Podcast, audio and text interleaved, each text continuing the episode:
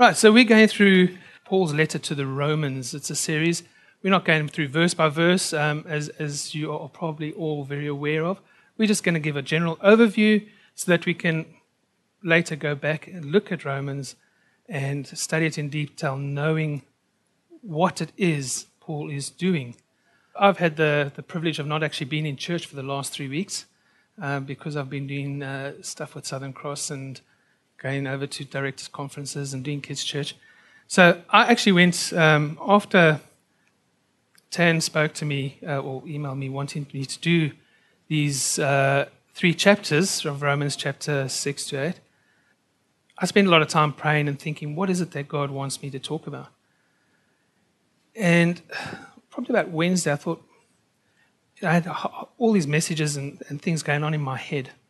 I suddenly had the, the, the revelation maybe I should go and listen to the podcast.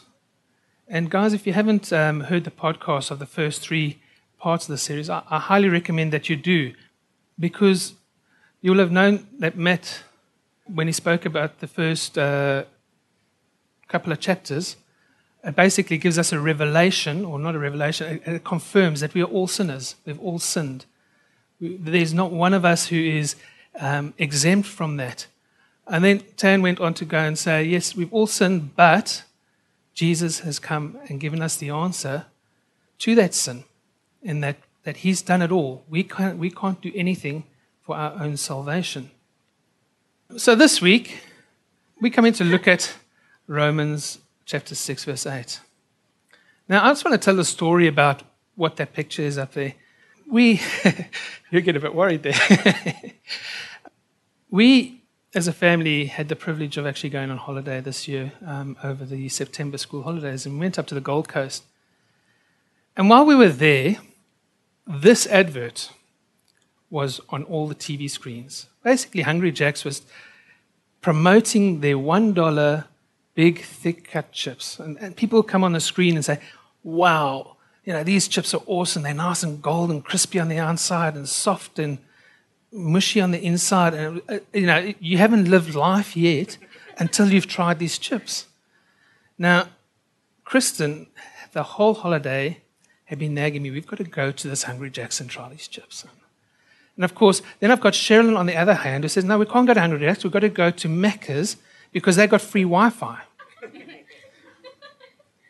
Okay, and, and, and yeah, and because of the nagging of the Wi-Fi, you know, they have to do their posts for every day and check the emails, make sure that life hasn't stopped back with their friends. So, so we did the Macca's run. But I did say to Kristen, yeah, okay, don't worry, we will go and get these $1 chips, not a problem. And we're driving home, because we, we drove up to Queensland, we're driving home, and it, it literally we were coming between Sydney and Melbourne, and I'm thinking to myself, you know, I've promised this girl we're going to get these $1 chips, and I reckon we'll stop. It was about 10, 11 o'clock in the morning. We'll stop and get a snack. Go, go, you know, stop at the Hungry Jacks and fill up with petrol or, or whatever and get $1 chips. Now, stop there. We get out of the car. We go into the, uh, to the, the Hungry Jacks.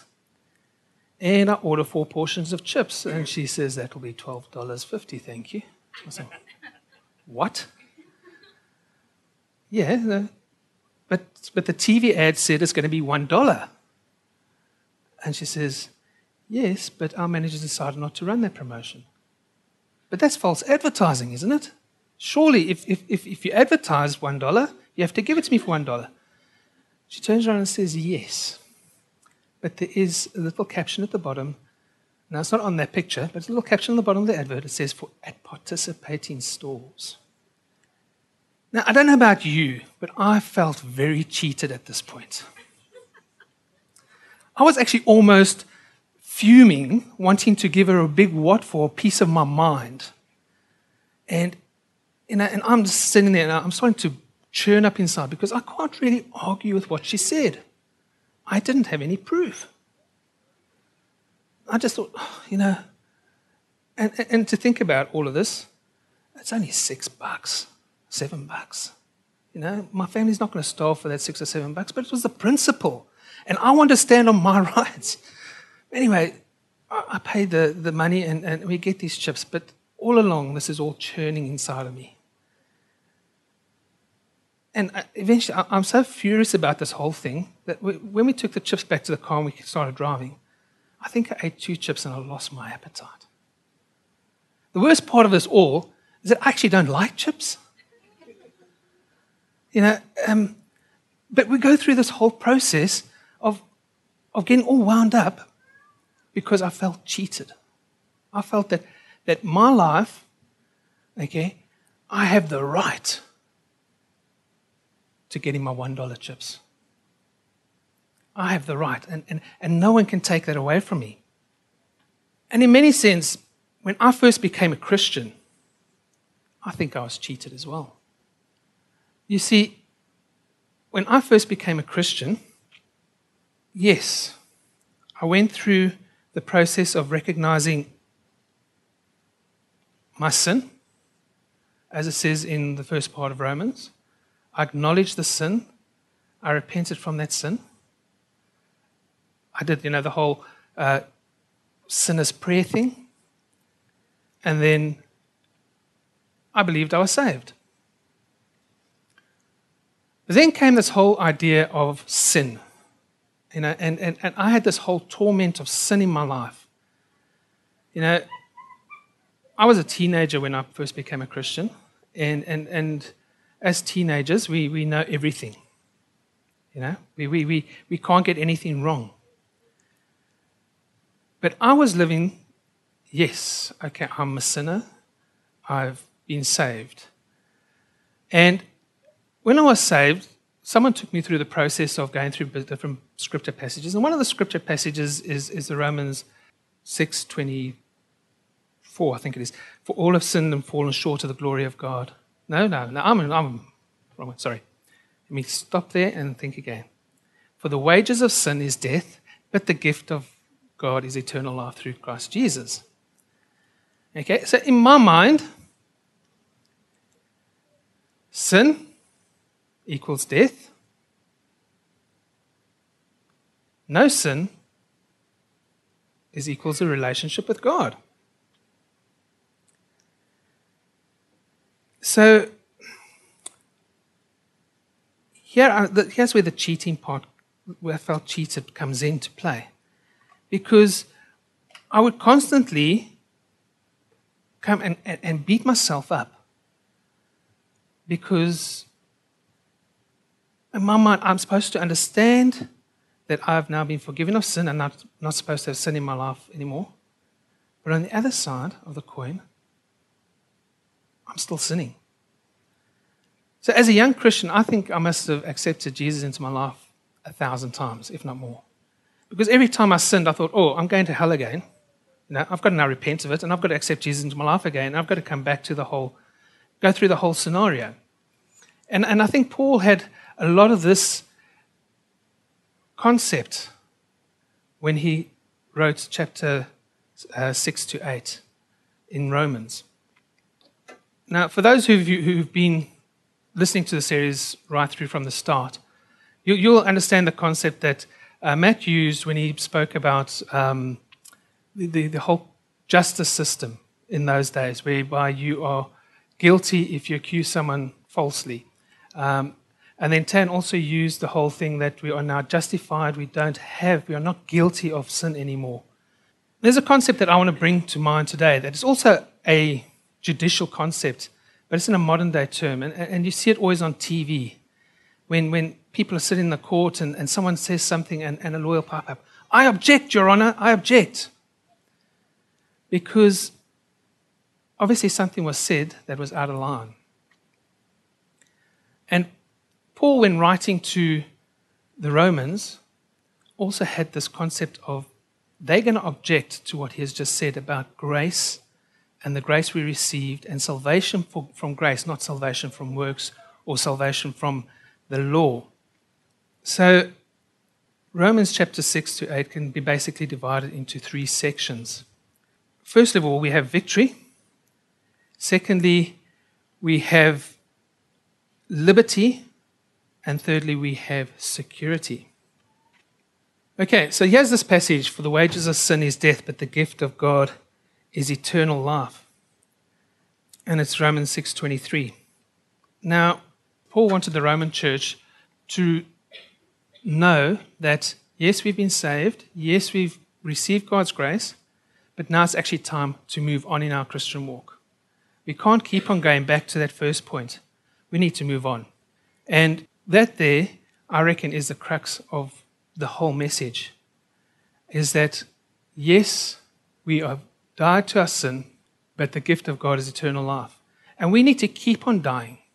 We need to die to be able to live. Now, the whole concept of, of living for Christ and dying to sin was not really explained that very well to me when I first became a Christian. And, and I didn't really understand what it meant actually to die to sin. I didn't understand that. That, that to me was a, it was almost like, in my mind at that stage, was that when we die to sin, it's like actually someone going on a diet. And when you go on a diet, you cut off chocolate, you cut off cakes, you cut off chips, and all those things that are really good. Vegetables. I like your diet. You know, we need to cut these things off. And, and I thought, well, okay, now as a Christian, I've got to cut these things off. I've got to cut off sin. But that just overpowered me with guilt, overpowered me with torment, overpowered me with anger towards myself.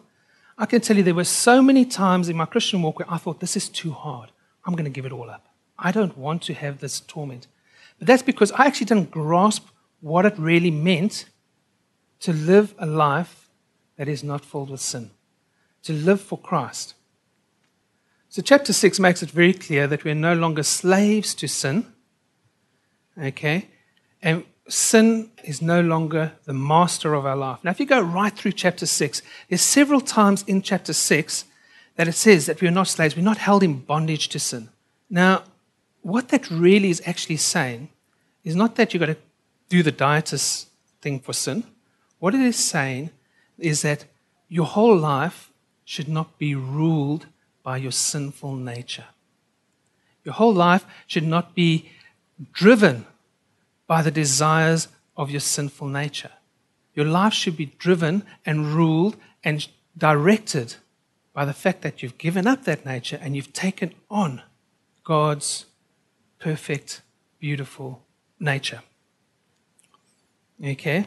So, chapter 6 says we're no longer slaves to sin. We're no longer under the authority of that sin in our lives, in the direction we take, in the paths we take. Okay, we've been set free from this. We've been set free from that bondage, and therefore we should not allow sin to rule over us. Now, it's, it's amazing that, that when you look at people who haven't really experienced that, how much sin actually controls your life. And, and it's usually in three areas. Okay, it's usually money, power, and lust. And that is what drives people. And, and I see this at work. You know, every time our, our, our CEO comes to us and he says, he, he's in the constant power of driving to make more money. He, you know, yes, we're now making or selling in excess of uh, about $70 million worth of stock every month, but that's not enough. That's not enough. You know, it's got to be 100 million. What are you going to do to make it 100 million? He's so driven by the fact that you've got to make more and more, and the more you've got, the more you want. Power. You see these power hungry people. They will walk over everybody, anything, and everything in order to receive the power that they want. Lust. Man, that is a downfall of so many people. That is something that really, if anything, that breaks the church up, it's that. You see so many pastors and spiritual leaders that have gone down that road of not dealing with that, of not recognizing that this is what's going to be my downfall. And those are the things that really drive us when we are controlled by our sinful nature. Those are the things that we, when we make decisions, when we make plans, when we live our lives according to the sinful nature, is where we're going. However, if you look at the flip side of that, we see that by living by righteousness and living according to God's righteousness, we have a different path to follow. Yes, we can have power, but that power is used for good. Yes, we can have money, but we can use that money for God's work. Yes, we can have lust, but that's within the confounds of a marriage relationship. And it's when we keep it in perspective of what drives us, we can recognize that our sinful nature is no longer in control, but it's our spiritual righteous nature that is taking us in control. And this came really true in chapter 7 for me. And I remember the very first time I read this passage when I thought, wow, this is awesome. Someone really gets me. Someone really gets me because he's going through the same thing. And Paul says this I do not really understand myself, for what I do is right, but I don't do it. In, Eh, don't do it. Instead, I do what I hate. But if I know what I'm doing is wrong, this shows me that I agree with the law, that the law is good. So I'm not one with doing wrong. It is sin living in me that does it. And I know that nothing good lives in me. That is in my sinful nature. I want to do what is right, but I can't. I want to do good, but I don't. I don't want to do what is wrong, but I do it anyway. But if I do what I don't want to do, I'm not really the one who's doing wrong. It is sin that's living in me that does it. So in my life, growing up as a young Christian, if I really understood this concept, that it's not sin that's living in, with, in me, but the sinful nature that is causing me to continue on sinning, yet I'm directed by the path of Christ, and my thoughts, my desires, my passion is to serve Christ. I'm alive in Christ. I don't have to repent a thousand times of my sinful nature. That's already been dealt with. I already have that freedom. I already have that um, unity with Christ. So, Paul comes along in, in chapter 7, and he actually understands that there's going to be opposition to his whole concept of grace for salvation rather than salvation through works and through obeying the law. And he actually anticipated what the Romans might think when, when um, they're reading this passage of Scripture or when the passage of Scripture has been read to them. And he goes on to say that, or actually before this, before this passage, he says that, shall we sin in abundance so that God's grace can be made so much more? No, no, that's not the, that's not the idea. That's not the concept that Paul wants to bring across. We're not going to receive more of God's grace by sinning more. That's not what it's about. Okay? We are going to see, receive more of God's grace when we take our focus away from our sinful nature and live for Christ. So, how do we do this, become slaves to righteousness and let righteousness be our master? First of all, we actually need to recognize that there is no condemnation for those who are in Christ Jesus. We are no longer condemned for our past, for having lived in that. And when we truly understand that, that we have no condemnation, we can move forward. Know, the whole thing of, I don't know if any of you have been involved with Alcoholics Anonymous, but when, when I was a young boy, yay high, my father was an alcoholic. And man, I reckon two or three times a year, he would end up in rehabilitation centers because my dad never did anything by, by half measure. He did everything with full gusto and so when he drank, man, he drank. Um, there's nothing for him to down a couple of bottles of whiskey and, and brandy or whatever it is in a day. But the first thing that alcoholics in recovery have to do is to actually recognize that they are an alcoholic. And once they've grasped that concept, they can actually move on to the healing. And I think the same way as, as, as Christians, once we grasp the concept that, that we no longer are condemned for our past, we can move forward.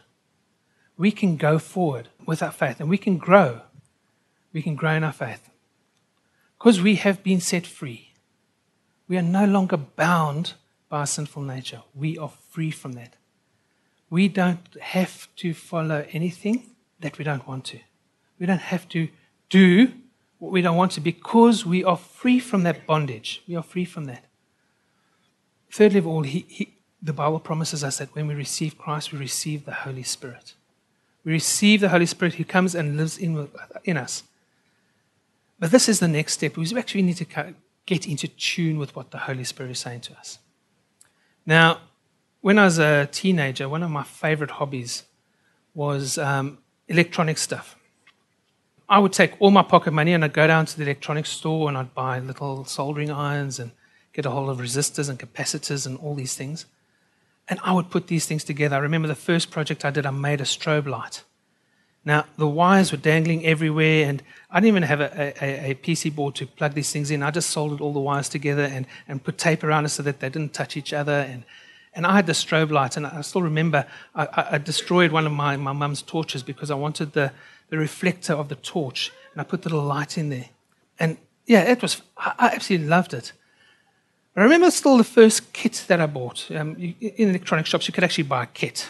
Now, this had the, the, PC board, it had all the bits and bobs that go into it, and you could actually make something out of it. And I really wanted to make a radio.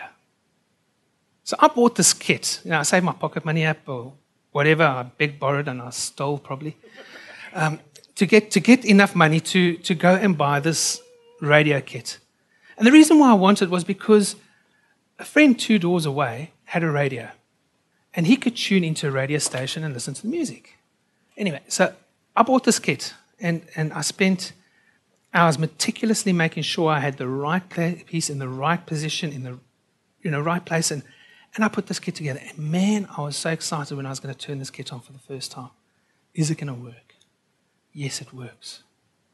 Oh, fantastic. At least it comes on. It's not exploded. It's not, you know, uh, burnt the house down. And I start trying to find this radio station that my friend listens to. And I tune it and I just can't find it. I thought, oh, what have I done wrong here? So I took the whole kit back to the shop and I said to the guy there, because obviously, you know, I had a limited understanding of electronics and it was just a hobby for me. And, and I went back to the shop and the guy checked it out and said, everything's fine. It's, it's, all working. It's fine. And, and he found another radio station on it. So I said, see, it does work. But I didn't find the radio station that I wanted. And this plagued me because I'm supposed to be successful in making this radio. Um, you know, and as a teenager, failure was never an option. But what I didn't realize was that the kit I bought was for an AM radio my friend's station was on FM. So there's no ways I was ever going to tune into that station. And if we want to actually move forward in our Christianity, we need to be tuned into the right station, on the right frequency, doing the right everything. Because otherwise, we're not going to get it. If you want to move on in your Christian walk, you need to be tuned in to what the Holy Spirit is telling you. You need to be aware of the Holy Spirit constantly. You need to be on the right channel. Because if the channel you're on is focused on your sinful nature, you're not going to get anywhere. But if the channel you're on is guided by the power of the Holy Spirit, that's when you're going to start living. And I think that's the message that Paul is trying to give us in chapter uh, 6 and 7 of this book. Because we will live for Christ. We need to die to the old channel. We need to die to the old sin. We need to die to the old way of thinking and processing and, and moving forward if we're going to live for Christ. Romans chapter 8. And this, I think, is, for me, the epitome of the whole gospel of Christ. It's almost my, one of my favorite chapters in the Bible because it actually takes the whole gospel message and it puts it in a nutshell. And the thing I love the most is that we are not alone in our Christian walk. We are not alone. We have the Holy Spirit within us interceding for us. We have the Father at the right hand, sorry, the Son at the right hand of the Father, interceding for us. And then we have God the Father whose love surrounds us and encompasses us. Now, if we've got the whole Trinity working for us, who can be against us? If we've got the whole Trinity directing our paths, how can we step out wrong? You see, it's that taking that step of dying to yourself, dying to your sinful nature, that which used to control you, and living for our spiritual nature, that which should control us now. That is going to direct our paths. That is going to way we move forward. What I wanted to do as well today is, is to give you a simple picture. A lot of people are, are visual in the way they learn things. And I want to take what the first eight chapters of Romans does and put in a picture form So it just drives home the message. And we're going to go on an aeroplane trip. We're going to go on an aeroplane trip. We're going to go to the UK. Well, no, wait. I only have summer for a week in the UK. Maybe not. Hawaii. Hallelujah for Hawaii. Aloha. what we first need before we can go on a trip is a passport that shows our identity. Inside your passport, when you open up, it's actually got a photo of you. It says you are a citizen of this country. And it's got your birth date, it's got your number, it's got your age, and all that sort of thing. And you know the amazing thing about us as Christians? Is no one can take that identity away from us. No one can. T- if, if you lose your passport, that doesn't stop you from being Australian. That's if you're Australian, of course. Nothing can take away your Australianism away from you. Okay? If you get dual nationality with another country, they can take away one of those, and then you're sort of the other. But it doesn't stop you. You know, it's like, it's like me. Um, I have had three passports in my life South African passport, a British passport, and now an Australian passport when we applied for our British passport, what we didn't know at the time was that um, if you don't apply for dual nationality, you lose your South African citizenship. We found that out about three months after we applied for our British citizenship. So, in essence, if I want to become a South African again, I have to go and apply for South African citizenship like anybody else. I will get it because, of course, my birth country is, means that I'm a South African. No one can take that away from me. No one can remove that from my life. I'm a South African by birth. As Christians, when we take on our Christian passport, we become Christians by birth.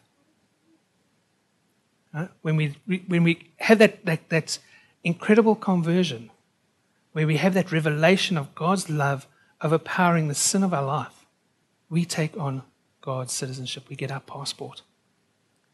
Right, when you get your ticket and you have to go to the airport, you have to go through security. Okay? I really like the woman there, really mean looking. And it's amazing how grumpy some of these security guys can be. I mean, we, we flew up to Sydney, was it a week away? Last weekend. And we get to, you know, I'm, I'm thinking, yeah, I stand there and, and, you can see them all earnestly. And then the lady says to me, have you got any aerosol cans or, or um, dangerous goods in your bag? No, I actually, I, I buy a roll on for when I travel. It's okay, you can fly with the aerosol can. You just got to take it out uh, of your bag. And so they can they scan it differently. Who figures why? I don't know. But anyway, and, and she just really looked at me and I thought, sorry. Uh, I won't do it again, I promise. Yeah. But, but what they're doing at that security checkpoint is they're checking for the rubbish. You've got to take out the dangerous goods. You've got to take out the stuff that is holding you back from flying. That baggage that you're holding, that baggage that you're holding on to, that is not part of the flight, that cannot be part of this flight, that security guard has got to take it out. Otherwise, you're not flying. We then get on the aeroplane, and one of the first things you do when you get on there, you find your seat, you sit down, and you put on the buckle. And they say the best way to fly is to, and they said it several times on the flight, best way to fly on the flight is to put the buckle on so that when the turbulence comes, you are kept safe. What is this buckle? This is the buckle of truth. The buckle of truth that we get from the scripture. The truth that we are no longer slaves to sin, but we can grow and live and move as Christians because we have that buckle around us, because we can Get on this plane knowing that we will be kept safe by that buckle. Next thing, get to know the pilot. Get to know the pilot. Get to know the pilot's voice. Because when the difficult times on our, comes on our journey, it's the pilot's voice, the experienced one, the one who knows where we're going, the one who knows where we've come from, the one who knows the path that we're going on. It's that voice that is going to take us beyond what we can ever imagine. He's going to take us out of those turbulent times and lead us to our destination. You know, Romans chapter 8, that whole package that you get there, the fact that we've got the Father, the Son, and the Holy Spirit all fighting for our case means that if we follow what God wants us to do, to get rid of the sin and to take on righteousness, it makes that journey so much easier. We can live because Christ has. We can go forward because Christ has already been. No holding back. And, and you know, several times in this passage, Paul repeats that phrase die to sin, get rid of sin, don't hold on to sin. Don't let sin govern you. Don't let sin be over you. But rather, live for Christ, live for freedom, live for security, live for the future in Christ. And, and you know, when, when they repeat something in the Bible, it means it's really important. I remember when I was doing missionary work, oh, 20 odd years ago, I was at a, um, a little African, oh, we can't even call it a church building. Basically, we used to take a tent and we used to go to a farm and put the tent down there. And a week before that, we would tell them that we're coming and they get the word out, and everybody used to come to this tent. And in the tent, we used to, we used to sing a lot because the Africans just love singing. Man, can those guys sing! Wow. You want to be blessed by someone singing? Listen to an African choir. Or... But anyway, I remember the first time we did this, and I sat sitting there, and they read, they, they started singing a song. And the song had four or five words in it, and it repeated and repeated and repeated and went on and on and on. I'm thinking, uh, and, and these guys were dancing, and were, the, the tune and the harmonies coming out of it. And, and in my mind, I'm just thinking, aren't there any more words to the song? Now, I didn't understand a word of what they're saying because they, they were doing it in Zulu. And at that stage, I, I didn't understand Zulu very much. But I spoke to the evangelist afterwards. This, this is an amazing guy of God. Um, really incredible heart, servanthood. If you want to learn anything about servanthood, I'll take you to him and he's the epitome of servanthood. This guy could not read, could not write. The way he learned the Bible was his wife would read it to him, and he'd remember it. And this guy said to me, Peter, if you don't ever learn anything else in life, learn this thing. As long as you've got the head knowledge, you can make decisions. But it's when the head knowledge becomes heart knowledge, you live those decisions. And when things are repeated over and over again, spiritual truths are repeated over and over again, it's a process by taking the head knowledge and making it heart knowledge. It's that important. When Paul does its repetitive things, don't do this, but do this. We need to take that knowledge from the head and pull it down into the heart. Let's pray together. Father, I personally want to thank you for Paul and Lord, for understanding that his struggles with his sinful nature are similar to the ones I've struggled with. And knowing that Paul, that incredible man of God, that, that the one whose writings we, we live by, struggled with that, but yet had that still had that incredible relationship with you, means that I can have that relationship with you. Father, I really want to thank you that you have given us this revelation. Thank you, Lord, that we can live a life full and abundantly. Thank you, Lord, that we can move forward. We can fly to our destiny because you are there at the helm of our planes. I pray, Lord, that this truth will become real to each one of us.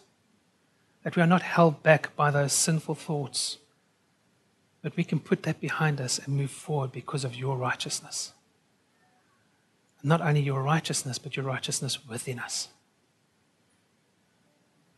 We thank you for your love, Lord. Thank you for your blessings. Thank you for who you are. You're so awesome. You're so powerful. You're so mighty. We praise you, Lord. We worship you. And thank you, Lord, that you chose us. You predestined us, as the scripture says. Before we were even made, you chose us to be your children. Thank you, Lord, that no one is exempt from that. We bless you, Lord Jesus.